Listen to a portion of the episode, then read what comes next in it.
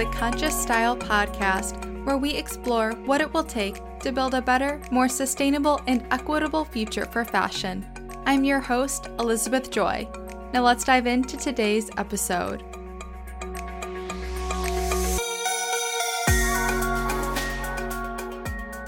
Hey there, and welcome or welcome back to the show. Today, we are talking all about a really important topic in conscious fashion that I don't think gets enough attention, and that is cultural sustainability or cultural preservation. And to discuss this topic, I am chatting with the incredible Neha Alady, an artist and activist using her Instagram platform to amplify and incorporate Indian heritage to bring inclusivity to the sustainable fashion and environmental movements. Neha is also the founder and co creator of the sustainable fashion brand Tega Collective, which she will talk more about in this interview. Neha will also be shedding light on how the fashion ecosystem in India, from the fiber cultivation to the production of garments, is inherently sustainable and what we can learn from that. The connections between cultural preservation with social and ecological sustainability, how brands and individuals can avoid cultural appropriation, and what true cooperation or co creation with artisans really looks like and more. As always, you can view the transcript of this interview in the show notes hosted on consciouslifeandstyle.com, and a link to the show notes will also be in the episode description. And if you are not already, make sure to hit subscribe or follow so that you do not miss any future conscious fashion conversations like this one. And if you are enjoying the Conscious Style podcast so far, it would really help the show a ton if you took a moment to give it a rating and review on Apple Podcasts. Thank you so much in advance for your support. Okay, now let's head into this interview with Neha, sharing her background and what led her to where she is today. I am a creative artist and sustainability advocate on Instagram. So, my platform primarily focuses on exploring sustainability through the lenses of fashion, art, and heritage. And through this, I'm really passionate about environmental justice and including the knowledge of BIPOC communities or Black, Indigenous, and people of color communities and really amplifying that. But what really led me to where I am today is sort of how I grew up. So I was born in the US in Dallas, Texas, and I the way I saw sustainability was very very different. A lot of the focus was on recycling, but in terms of accessibility, it was always pretty difficult to access things like farmers markets or even being able to understand how clothes were made. I, I could not fully comprehend that at the at the young age that I was at. But that's primarily when I started learning about art and design work was at the age of 5 and then when I moved from the US to India, I developed a lot of knowledge from a South Asian lens of what sustainability could look like. And I saw a contrast. So when I was in India for, you know, about 11 years now, I noticed a big difference in terms of accessibility. The way that we are connected to the clothes that we make you're able to have incredible relationships with your local farmers, your local tailors, weavers, and artisans. And it's all a lot more accessible than it is in the US. In India, sustainability was just a part of the culture. Whereas in the West, it just felt like something that we had to go out of our ways to embrace. So that's sort of what inspired me to create on Instagram. It started off really small. I was just posting things that I liked, but I've always had an interest in art and fashion and studied it in high school and on the side in college. So today I am really happy to have the platform that I do, and I am launching a brand with Indigenous communities in India focused on amplifying their culture and knowledge. So that's where I'm at today.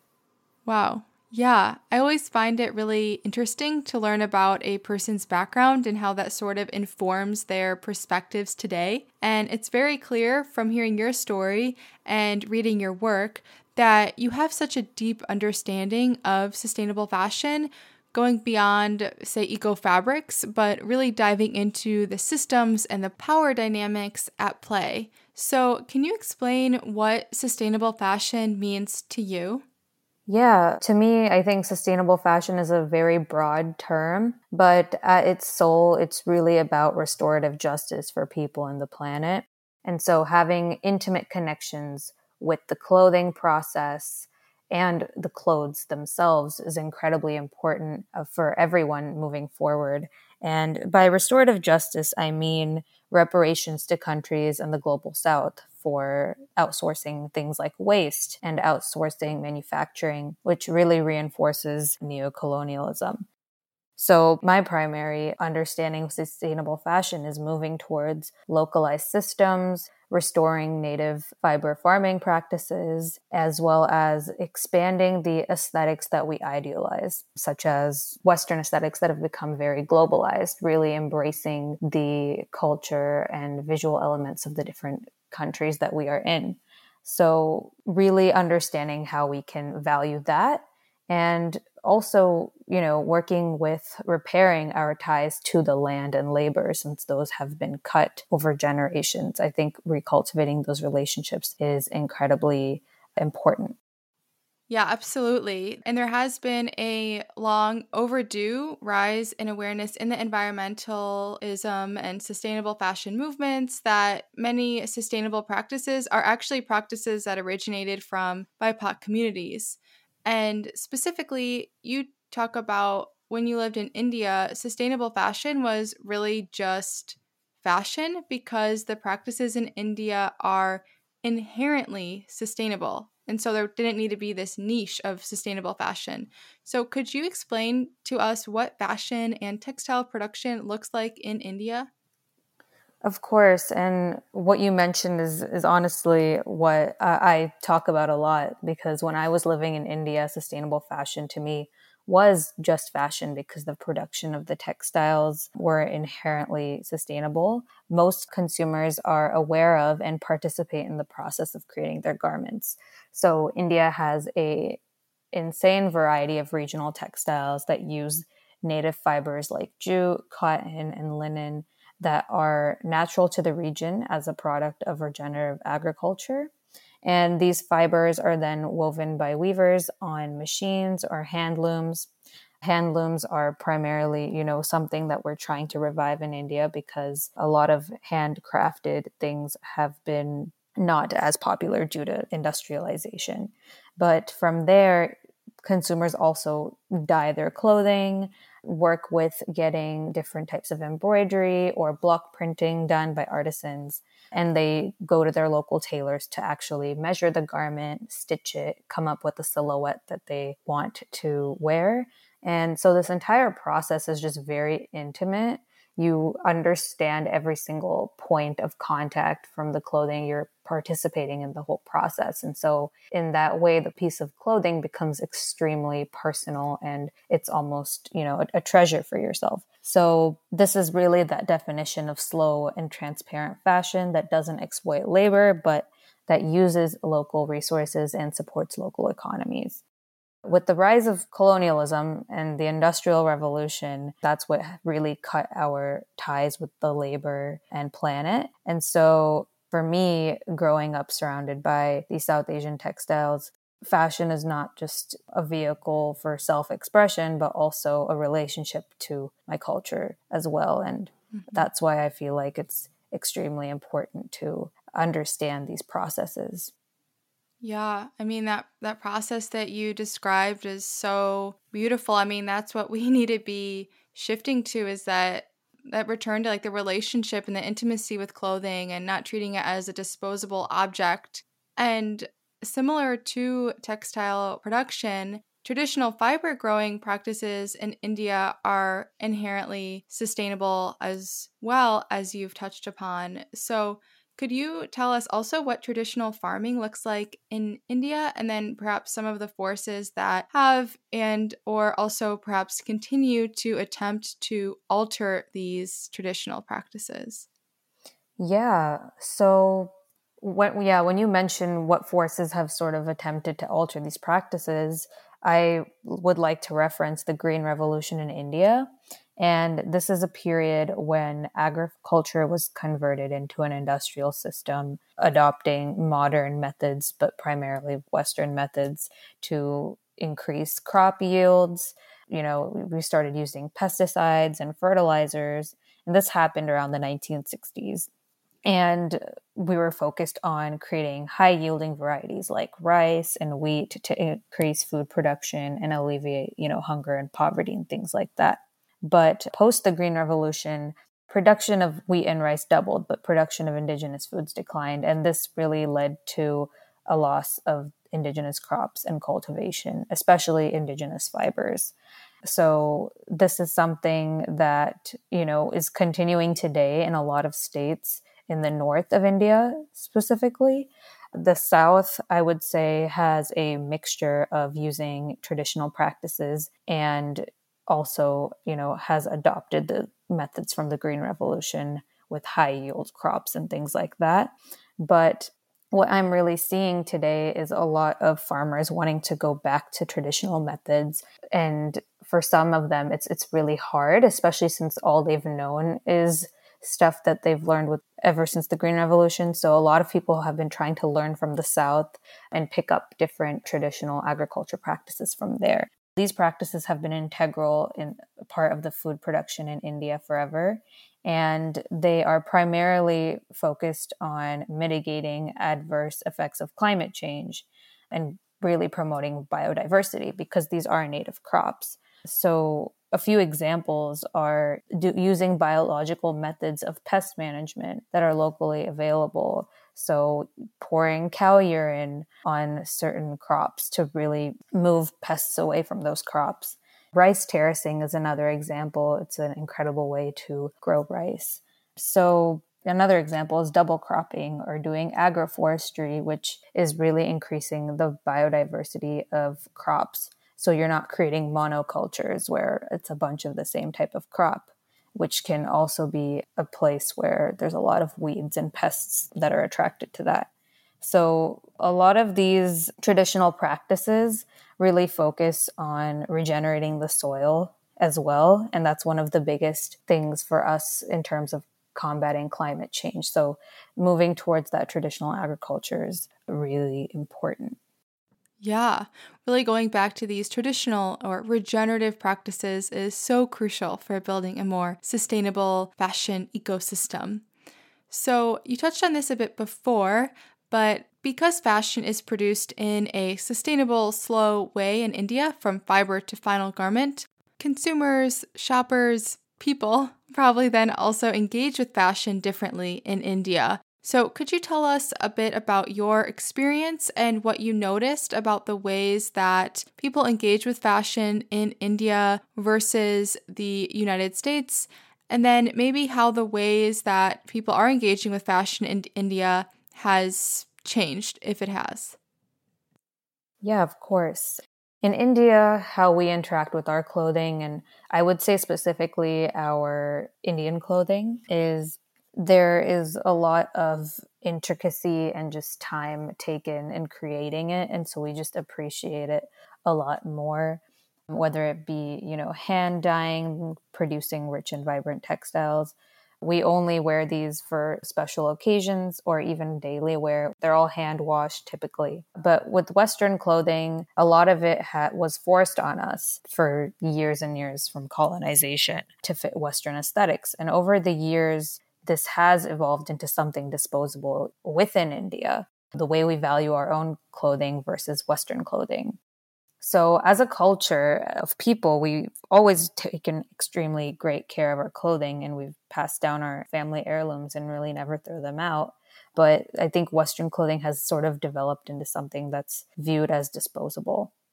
But in terms of the global north, on the other hand, they are focused on e-commerce. You know the general market is pretty fast paced with trends coming out every week and people consuming clothing quickly and then donating them quickly and then these donations ending up in global south countries within secondhand markets which now, you know, these countries bear the burden of the waste of the global north.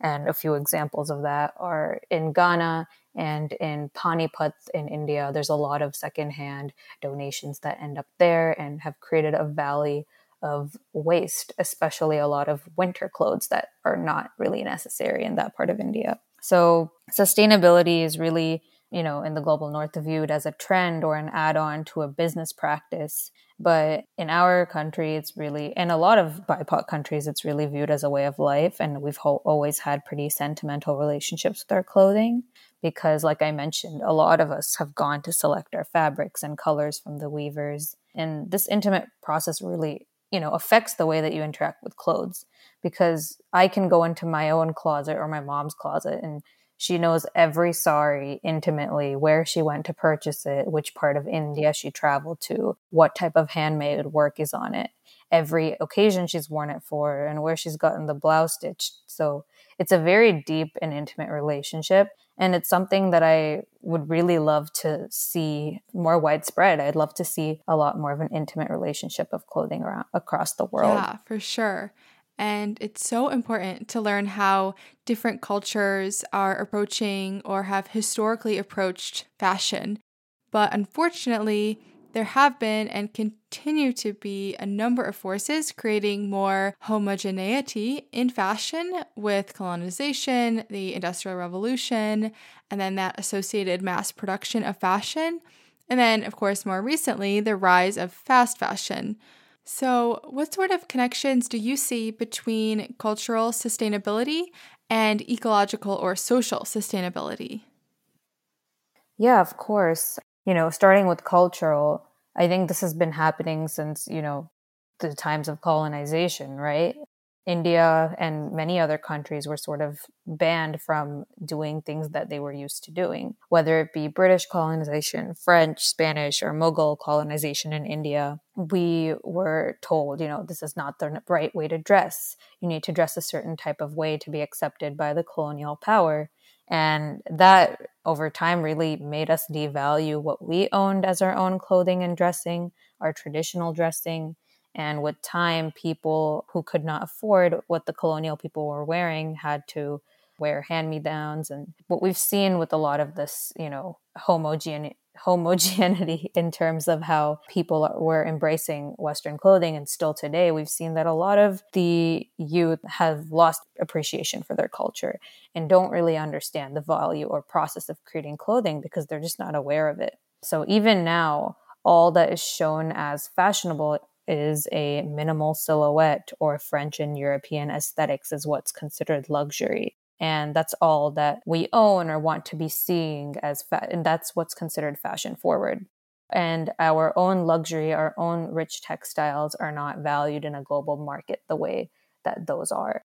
And so I mean there's there's a lot of nuance here in truly being able to understand sustainability in this sense, but Another thing that's important to note is a lot of designers in India or in Ghana, different parts of Africa, just around the world, have tried to dilute their ideas to conform to global north standards and make their items more wearable and more basic, I would say.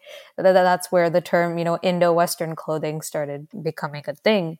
And so a lot of these pieces of clothing are validated by Western platforms and sold in Western re- retailers. So it really reinforces the idea that we need to depend on the global north for validation, and it sort of continues this cycle of exploitation.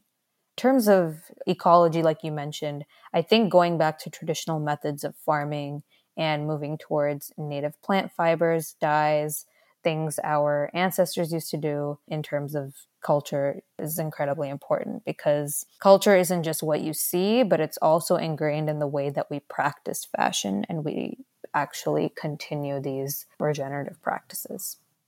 Hmm.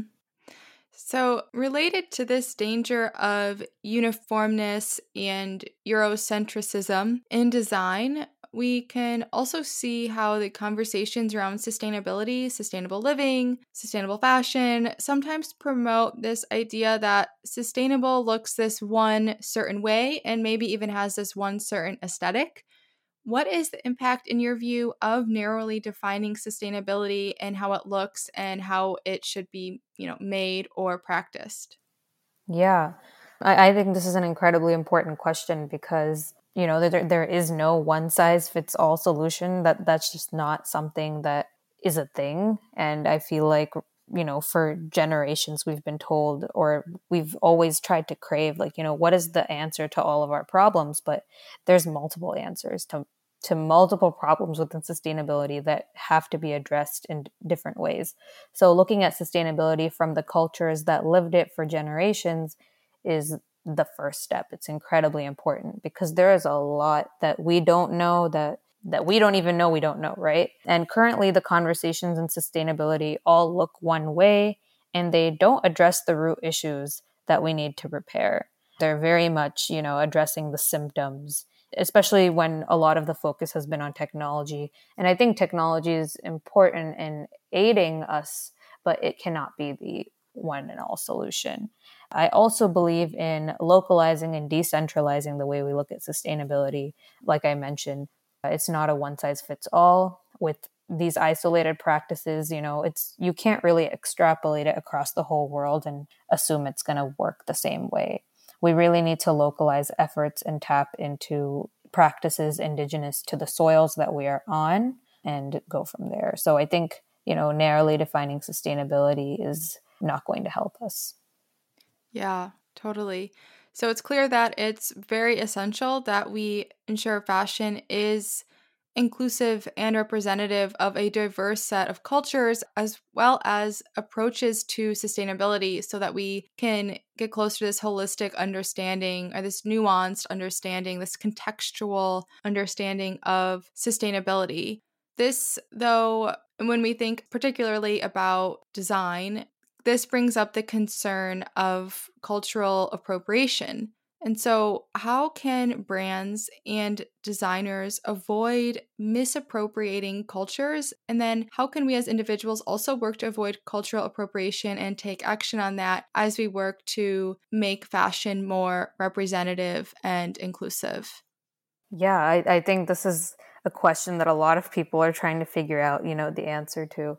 And and I definitely cannot speak for everyone, but something that I think is really important is understanding how vital amplifying and centering indigenous voices or even people of color, all of their voices is incredibly important because if brands do want to explore another culture, they need to engage people who are a part of that culture and collaborate with them give them the stage and the voice and the design freedom because only they know what their culture is, right? You can't sort of look at something from an outsider's perspective and create it because it's also just not fair to them. So, really giving them the voice and design freedom. And something else that is really important is distributing the wealth and profits to the culture that they are profiting off of and continuing to do this work beyond just the collection if they're releasing a collection or even beyond the brand. I think it's incredibly important to do that work beyond just that.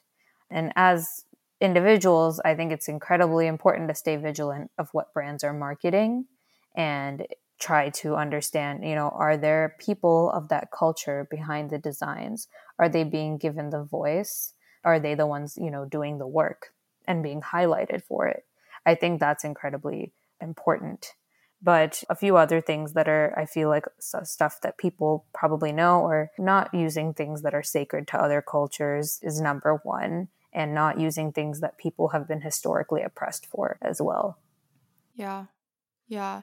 So, on the flip side of that, what does genuine collaboration that doesn't result in cultural appropriation with artisans and makers look like in practice? Maybe you can give an example of building your brand and how you're approaching it.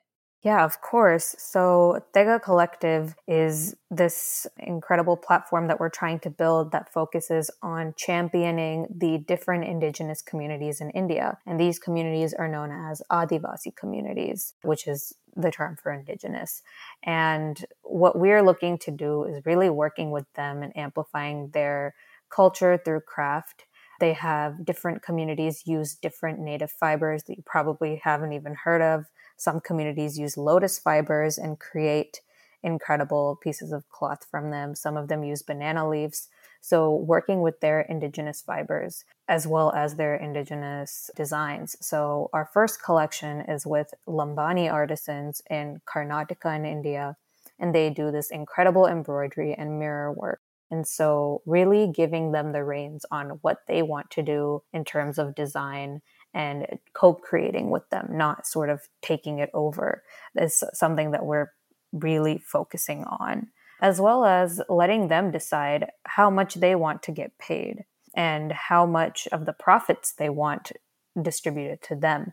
I think distributing profits in the supply chain is incredibly important so that people at the top don't have the majority of, of the profit.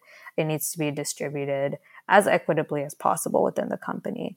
And so that's what we're mainly looking to do really co create and learn from their wealth of knowledge instead of imposing our modern ideals on them, and truly amplifying their knowledge behind craft in terms of sustainability because there are incredible resources. One that we're hoping to partner with it called the Center for Indigenous Knowledge in Nagaland. It's in Northeast India, and they have incredible Indigenous storytellers that want to create content and share. And so we are working to also funnel some of the proceeds there and share this knowledge. And every time the knowledge is shared through, you know, social media posts or articles, the communities that the knowledge belongs to are paid reparations. So this is what we are looking at in terms of Tega Collective and doing things like this. These are just a few examples, but I think this can really help create that genuine, mutually beneficial relationship.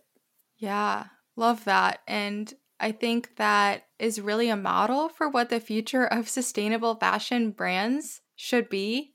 I mean, that would be incredible if that was just the blueprint with reparations and co-creation. If we if sustainable fashion brands approached it in that way like we would just be on our way to such a better fashion ecosystem. Which brings me to my final question for you which is what does a better future for fashion look like to you? Yeah. First of all thank you so much. I really you know appreciate that you that you feel that way about what I said previously. But yeah, in terms of what a better future looks like to me, I would say that blueprint is one of the things that really helps. I think focusing on, like we mentioned previously, just the surface level buzzwords is not enough. And allowing for a lot of things like waste management, which is one of the biggest things. A lot of waste has been outsourced to the global south the, these companies have been just been continuing to scale and grow and moving a lot of their waste to the global south. And so I think this is one of the most important things to tackle because justice will not come with just technological advances and recycling. I really think that we aren't talking about a lot of these solutions critically enough, and they are very isolated and they don't think of the rest of the world. There's a colonial history that is a much of a bigger picture. So, you know, a lot of these I'm seeing these concepts, whether it be circularity, you know, recycling, I'm just being used as marketing to greenwash and sort of tick a box without real change or impacts being evaluated. I think what a better future looks like to me is focusing on these reparations for the global south. I think a lot of brands need to clean up their waste in places like Ghana and India, where a lot of donation clothing is shipped off to just be in landfills in these places. Um, another thing is forming that intimate connection with our clothing. Like I mentioned, I think that is incredibly important to move to that better future in terms of really treasuring and valuing what we have and understanding everything that goes into it.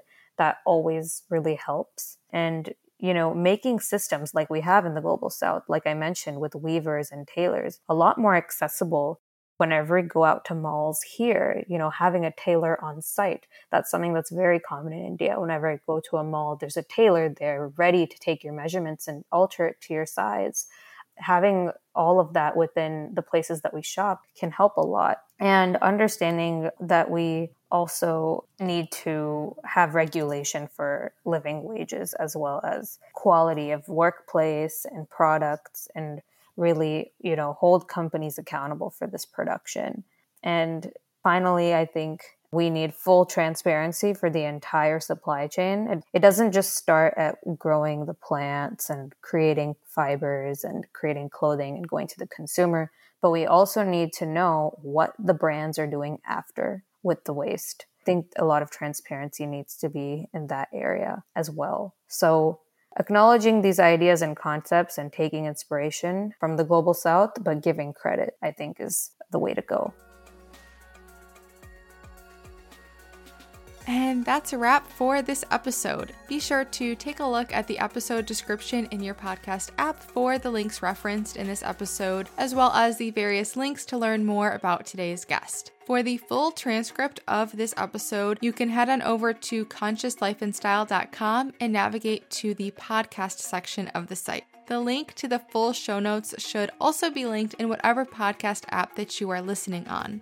If you would like to spread the word about this show and help the content reach more people, you can share the episode or podcast with a friend, screenshot this episode and share about it on Instagram stories, tagging at Conscious Style. And if you are listening on Apple Podcasts, something that really helps is to leave a rating and review. Thank you in advance for supporting the show in whatever way that you can.